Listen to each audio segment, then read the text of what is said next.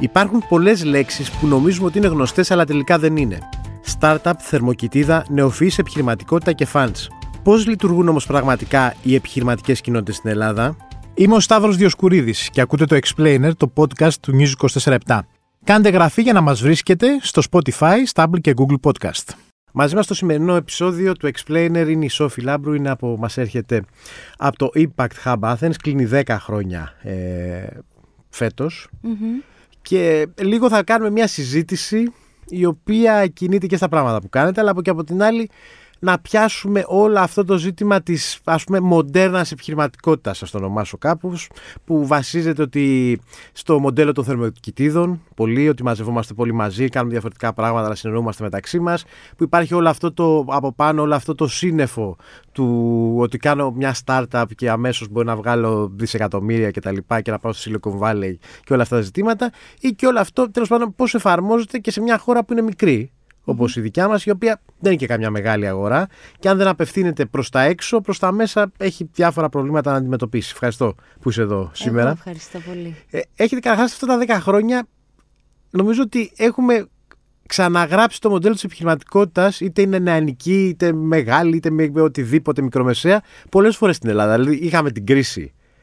Ένα που στην ουσία γέννησε και πολλές ιδέες. Έφερε, ας πούμε, την ιδέα της θερμοκοιτίδας πιο πολύ, mm. ώστε να μαζε... γιατί δεν μπορούσαμε όλοι να νοικιάσουμε χώρους ή οτιδήποτε άλλο. Mm. Μετά είχαμε την πανδημία που άλλαξε πάλι το, τον τρόπο που δουλεύαμε. Και τώρα πού έχουμε φτάσει, πού έχουμε καταλήξει το, το είκοσι τρία μετά από όλα αυτά? Τώρα έχουμε κλιματική κρίση. Ορίστε. Οπότε περιβάλλον και πάλι περιβάλλον. Το περιβάλλον είναι ένα, ένας τομέας το οποίο δεν είναι μόνο μια ιδεολογική κουβέντα, αλλά υπάρχει και μια που μπορεί να κάνεις να, να το αξιοποιήσεις και επαγγελματικά. Οπωσδήποτε.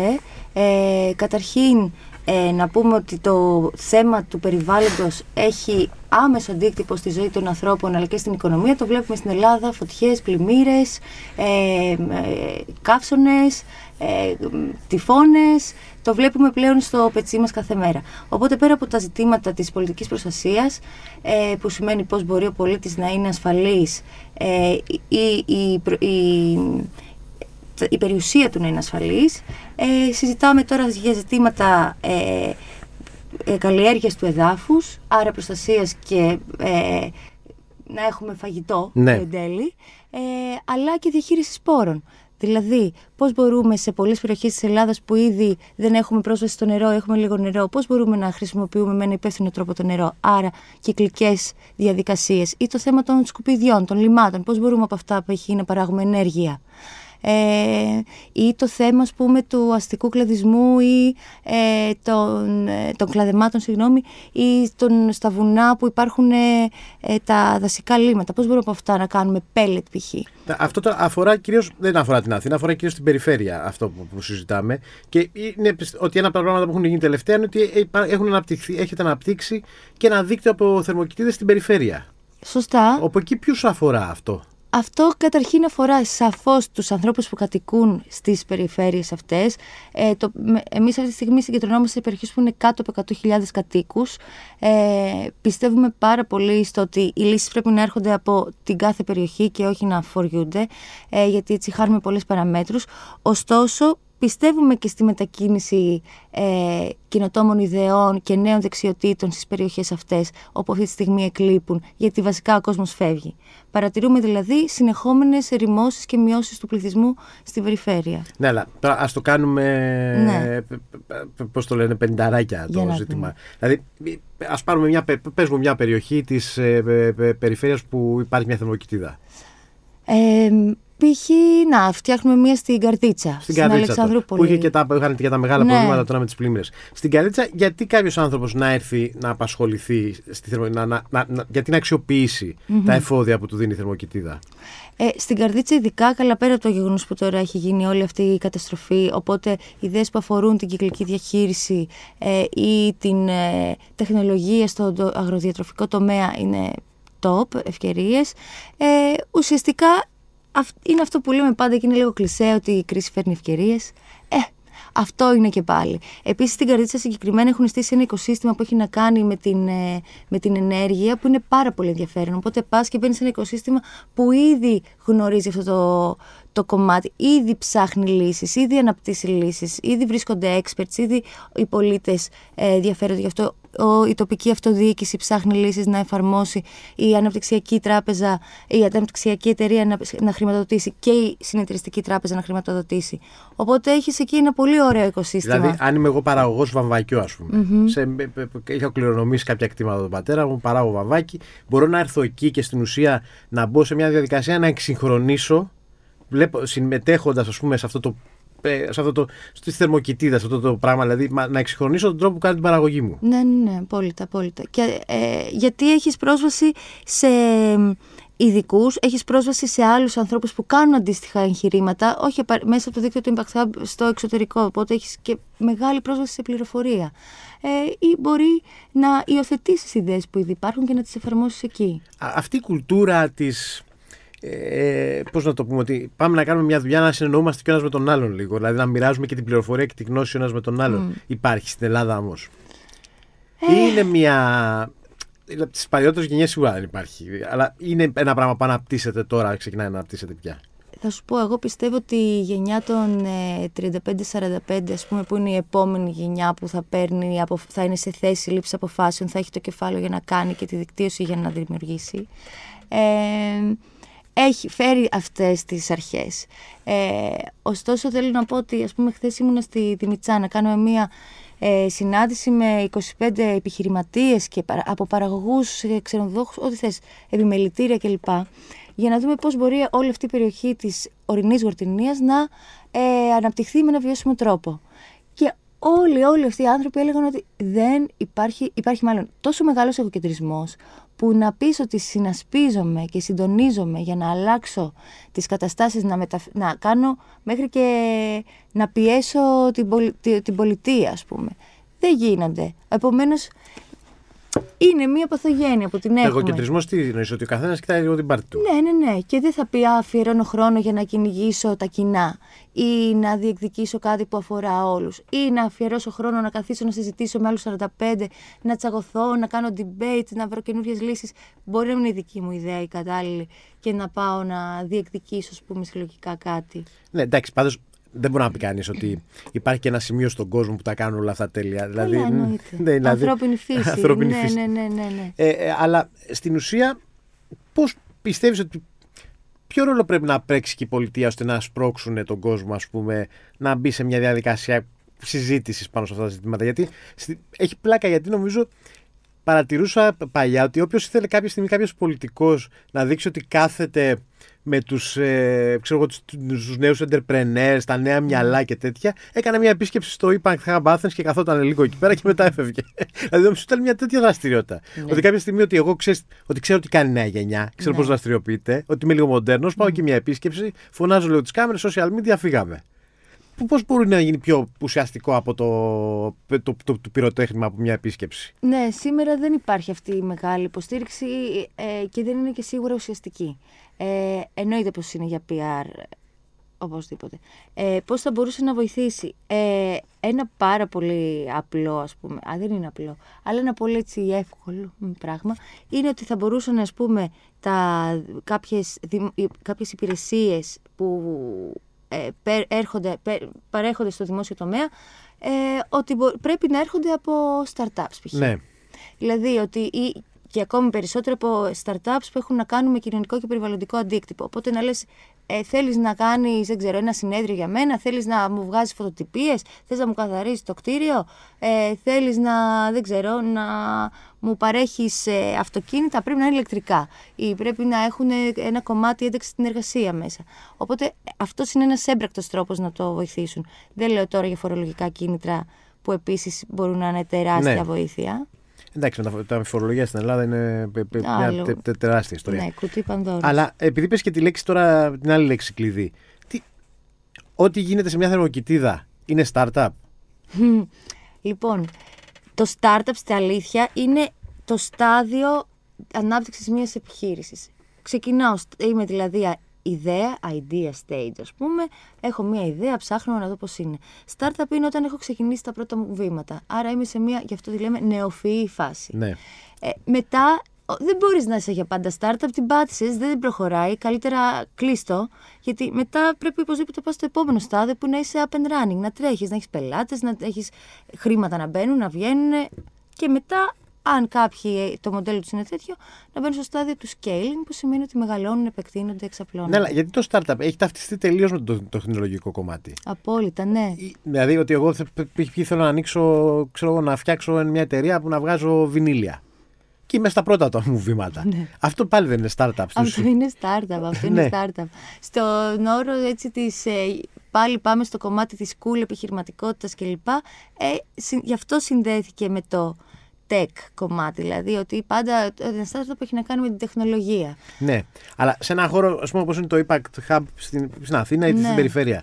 Ότι έρθω εγώ με την, εδώ, έρθω, πες μου ότι μου δίνεται ένα χώρο εκεί mm. μέσα, να μπορώ σιγά σιγά με τον υπολογιστή μου κτλ. Να επικοινωνώ με τον άλλο κόσμο, ναι. να παραγγείλω από πού το υλικό θα πάρω για τα βινίλια, mm-hmm. να βρω τους μουσικούς, να βρω τα στούντιο κτλ. Ναι. Σημαίνει ότι από εκεί μέσα θα.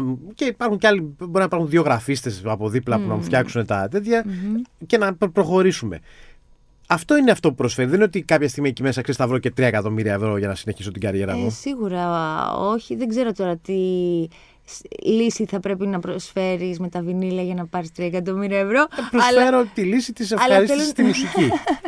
με... τέλος... Και γεμίζουμε βιβλιοθήκες σε... σε design σπίτια, ας πούμε. Κάτι θα προσφέρω. Κάτι, είμαι σίγουρη, αλλά ε... πολλοί κόσμος ξεκινάει με αυτή την προσδοκία και με αυτό το όνειρο. Είναι πάρα πολύ δύσκολο κάποιος να, να πετύχει τέτοια νούμερα. Φαντάσου ότι και ε, ε, επιχειρήσεις οι οποίες έχουν πάρει ένα-δύο κύκλους επενδύσεων είναι, ήταν πάρα πολύ δύσκολο να τα καταφέρουν. Μπορεί να πρέπει να δουν εκατόν τριάντα επι, ε, επενδυτές για να τους κάτσει ένας και μετά ακόμα και στον ταραβέρι σε όλη τη διαπραγμάτευση οι όροι επίσης μπορεί να είναι πολύ δύσκολοι και δύστοκοι και κάποιες φορές να μην συμφέρει κιόλας να το κάνεις. Ε, και τους παίρνουν για πούμε, και όλο τη δουλειά ναι. στο τέλος της. Ναι. Ένα παράδειγμα ας πούμε, σχετικά με το αν πιάνει και το startup στην Ελλάδα. Ε, ήταν και αυτή η εκπομπή στον Αντένα. άλλο, άλλο φρούτο. Ναι. Ε, ε, Τα ελληνικά βι σις ζητάνε συνήθως να παίρνουν ένα πολύ μεγάλο ποσοστό. Το βι σι τι τις... είναι για κάποια που δεν ξέρει. Είναι venture capital, είναι δηλαδή τα επενδυτικά, είναι οι επενδυτές. Ναι, τα funds. Τα funds, ναι, ακριβώς. Ε, αλλά είναι συγκεκριμένα, δηλαδή είναι, η... είναι ένα είδος funding, γιατί μπορεί να έχεις και άλλο είδος, να έχεις crowdfunding, να έχεις impact investor, να έχεις state funding, είναι διάφορα. Ε, Οπότε ζητάνε συνήθως γύρω πολύ μεγάλο ποσοστό, μπορεί να φτάσουν μέχρι το είκοσι τοις εκατό της εταιρείας για να, την αγο... για να αγοράσουν. Γιατί? Γιατί ξέρουν ότι το ο return on investment, δηλαδή τα χρήματα που θα τους έρχονται από τη λειτουργία του ελληνικού startup, είναι τόσο αργά ναι. για να έρθουν πίσω, που αν δεν πάρουν μεγάλο ποσοστό, δεν θα, δεν θα πάρουν τα λεφτά τους πίσω σε ένα εύλογο χρονικό διάστημα. Εντάξει, πάντως νομίζω και στην Αμερική, αν δει κανείς τους δείκτες, το, τώρα το λέω κάπως αυθαίρετα, αλλά ε, ότι οι startup που πετυχαίνουν σε σχέση με αυτές που αποτυχαίνουν, δηλαδή τρεις πετυχαίνουν. πέντε χιλιάδες αποτυχάνουν στην ουσία. Εννοείται, δηλαδή είναι εννοείται. Πολύ λίγος ο αριθμός. Είναι, ναι, ελάχιστος. Εσείς, οι άνθρωποι που βλέπετε ότι έρχεται, έρχονται εκεί για να βρουν ας πούμε, να ξεκινήσουν τη δικτύωσή τους, ας το ονομάσουμε mm. κάπως έτσι και να τα πρώτα τους βήματα. Πού δραστηριοποιούνται πιο πολύ, τι ψάχνουν πιο πολύ. Ε, ποια είναι η ανάγκη τους, ναι, δηλαδή ανάγκη κατά τους. Βάση. Ή τι θέλουν να κάνουν πιο πολύ. Δηλαδή mm. κάποιες βλέπεις και εκεί μέσα όταν κυκλοφορείς και κάποιες τάσεις που υπάρχουν στην αγορά. Mm-hmm. Ε, σίγουρα το, το, η τεχνολογία σαν ένα εργαλείο η οποία δημιουργεί μεγαλύτερες αποδόσεις στην λειτουργία σου είναι κάτι που όλοι κοιτάνε να ενσωματώσουν με το ένα τρόπο ή τον άλλον. Ε, υπάρχει μεγάλη τάση γύρω από το κομμάτι του βιώσιμου προϊόντος, δηλαδή πώς αυτό έχει μικρότερο περιβαλλοντικό αντίκτυπο. Ε, μια ε, σημαντική τάση στο κομμάτι της ένταξη στην εργασία, δηλαδή πώς μπορούν ε, υποεκπροσωπούμενες ομάδες να βρουν εργασία με έναν τρόπο με έναν άλλον, ε, είτε παρέχοντας δεξιότητες, είτε προσλαμβάνοντας τους μέσα στην επιχείρηση. Ε, και γενικά ναι, ε, ένταξη περιβάλλον και τεχνολογία θα πω. Ναι. Και το focus στο περιβάλλον, δηλαδή να, είναι, να, να, είναι, να αφορά την συνείδητη κατανάλωση. Μάλιστα. επειδή λες κάποιους όρους, ναι. Υπάρχουν κάποιες βασικές, υπάρχουν αρχές, ας πούμε, που διέπουν όλοι αυτοί. Δηλαδή ότι mm. πρέπει να είμαστε συγκεκριμένου τύπου άνθρωποι ώστε να συμμετέχουμε σε μια τέτοια διαδικασία. Όχι. Όχι. Το μόνο που χρειάζεται να δηλαδή, έχουμε. Αν εγώ πετάω είναι... συνέχεια χαρτιά κάτω, τυπώνω και πετάω συνέχεια χαρτιά, πιστεύεις ότι η κοινότητα του Impact Hub θα με θέλει? Νομίζω ότι δεν θα θέλει εσύ να πάστε στην κοινότητα του Impact Hub βασικά, γιατί ε, ναι, αυτό το κομμάτι το έχουμε πολύ έντονο. Ε, Πίνω αλλά... συνέχεια μπουκά, νερό από πλαστικά και πλαστικά καλαμάκια όλη μέρα. Πάντως σίγουρα είσαι ευπρόσδεκτος όπως και να έχει, γιατί ε, έτσι μεγαλώνουν ε, τα κινήματα, έτσι μεγαλώνει αυτή η μερίδα, ας πούμε, ανθρώπων με αυτή την οτροπία. Μόνο μέσα από τη συνδιαλλαγή και μέσα από το, το διάλογο και το... Τώρα όλο πήρε... αυτό που γίνεται στην περιφέρεια με τις θερμοκοιτίδες γίνεται και συνεργασία με το ίδρυμα της Google. Μάλιστα. Αυτό πώς το... Πού τους βρήκατε αυτά τα φύτα για να τους ξάχνουμε όλοι? Θα πω ότι μάλλον ήμασταν τυχεροί γιατί ναι. μας βρήκαν, να σου πω την αλήθεια. Ε, έχουν το Social Innovation Fund, όπου θέλουν να στηρίξουν τα οικοσυστήματα κοινωνικής επιχειρηματικότητας σε όλη την Ευρώπη. Ε, οπότε... Μέσα από εκεί έψαχνα πώς μπορούν να έρθουν και στην Ελλάδα ε, και δεν υπάρχει άλλος που ασχολείται με το κομμάτι επιχειρηματικότητα και κοινωνικά περιβαλλοντικά θέματα τόσο ξεκάθαρα. Ε, οπότε προσεγγίσανε και άλλους δηλαδή φορείς, πέρασαμε με διαδικασία συνεντεύξεων, αιτήσεων κλπ. Και το όταν, καταφέραμε. Όταν ξεκινήσατε και στην Αθήνα και τώρα που πάτε και στην περιφέρεια, είχατε καθόλου το άγχος ότι, ότι μη φάμε καμιά απογοήτευση? Ναι, μα ότι με όλο αυτό, μη, μη, δηλαδή ότι μην μας κοιτάνε λίγο σαν εξωτικά πουλιά, ότι είμαστε κάτι νεοχίπηδες, οι οποίοι ναι. μιλάμε για, με άγνωστες λέξεις και με αρκτικόλεξα ναι, στον κόσμο. Ναι. Υπάρχει, βασικά, εμείς είμαστε κάπως οι misfits, πώς να το πω, δεν ταιριάζουμε δηλαδή ούτε στη μία μεριά ούτε στην άλλη. Τι λέω, ότι, ότι όλος ο χώρος της επιχειρηματικότητας, επιχειρήσεων μας θεωρεί χίπηδες, ο κόσμος της, της κοινωνίας περιβαλλοντικά και τέτοια μας θεωρεί ε, ε, ε, γιάνγκηδες. Ναι. ναι, ναι, ναι. Οπότε γενικά είμαστε, δεν χωράμε πουθενά, ας πούμε. Ε, και σίγουρα έρχονται απογοητεύσεις, εννοείται, είναι μέρος του παιχνιδιού. Ε, αλλά είναι ευκαιρίες να μαθαίνουμε και να κάνουμε τα πράγματα καλύτερα, να τα κάνουμε πιο συγκεκριμένα, να προσαρμοζόμαστε και να αλλάζουμε. Συνέχεια έτσι βρέσκουμε, κοιτάμε προς μια άλλη κατεύθυνση που πριν θα αγνοούσαμε. Οπότε είναι ευκαιρίες για βελτίωση. Τελευταία ερώτηση. Ε, ε, είναι εύκολο να, συμμε... να, μπεις στο... να μπεις μέσα στην κοινωνία της θερμοκοιτίδας? Mm. Δηλαδή, τι χρειάζεται για να κάνω, ας πούμε, για να μπω, δηλαδή, να... Να, κάνω... να κάνω κάποια αίτηση? Ποια είναι η διαδικασία? Mm. Υπάρχουν δύο τρόποι. Ο ένας είναι, γίνονται ανοιχτά καλέσματα, αιτήσεις και σου λένε ψάχνουμε επιχειρήσεις που ασχολούνται με αυτόν τον τομέα. Αυτό, οπότε εκεί κάνεις μια αίτηση. Γιατί προσπαθείς κάπως να ταιριάξεις και τον κόσμο ναι, μέσα, ώστε ναι, ναι. να μην είναι, ας πούμε, αυτός με τα βινίλια και οι άλλοι όλοι είναι. Ό,τι να είναι, δηλαδή τις άλλες δραστηριότητες. Που και αυτό μπορεί να γίνει, γιατί εν τέλει τα επιχειρηματικά εργαλεία μπορεί να είναι τα ίδια. Όταν είναι έτσι μεικτό το group, ε, ουσιαστικά έχεις πολλή ώρα που κάνεις. Ένας προς ένας, δηλαδή δουλεύεις με έναν ειδικό ή με έναν μέντορα να σε καθοδηγήσει, με έναν coach, ας πούμε. Ε, αλλά όλοι επί της ουσίας να μάθουν τι θα πει marketing, τι θα πει budget, ε, πώς είναι ένα επιχειρηματικό μοντέλο. Είναι δηλαδή κάποια εργαλεία που είναι κοινά σε όλους ανεξαρτήτως. Ε, οπότε πέρα από τα ανοιχτά καλέσματα, κάποιος μπορεί να έρθει και ανεξάρτητα, τουλάχιστον στο hub, και να πει: έχω αυτή την ιδέα, πώς μπορώ να την πάω στο επόμενο βήμα, να την πραγματοποιήσω. Κάτι, ναι, κάτι που είναι πολύ έτσι ενδιαφέρον και ναι. το δοκιμάσαμε τώρα στην θερμοκοιτίδα που έχουμε στη Βαμβακού, στον Πάρνονα, είναι τα πρωτότυπα. Δηλαδή, ε, ε, τις ιδέες τις στείλουμε σαν ένα μικρό, μια μικρή εμπειρία, φέρνουμε κόσμο που τη δοκιμάζει εκ πράγματης και δίνει κατευθείαν feedback στον ε, φιλόδοξο επιχειρηματία. Ναι, ναι. Σαν ναι. τα group αυτά που φτιάχνανε παλιά, τα, τα, το profiling, τα focus group κτλ. Ναι, ναι, ναι. Οπότε με τη μία όλες καταλαβαίνει αν θα πάει ή όχι, αυτό έχει κάποιο νόημα. Ακριβώς, ναι. Μάλιστα. Σόφη Λάμπρου, ευχαριστώ πολύ. Ευχαριστώ εγώ. Ήταν η Σόφη Λάμπρου από το Impact Hub Athens. Στον ήχο ο Θανάσης Κοτούλας. Ακούτε το Explainer, το podcast του News είκοσι τέσσερα επτά, στο Spotify, στα Apple και Google Podcast.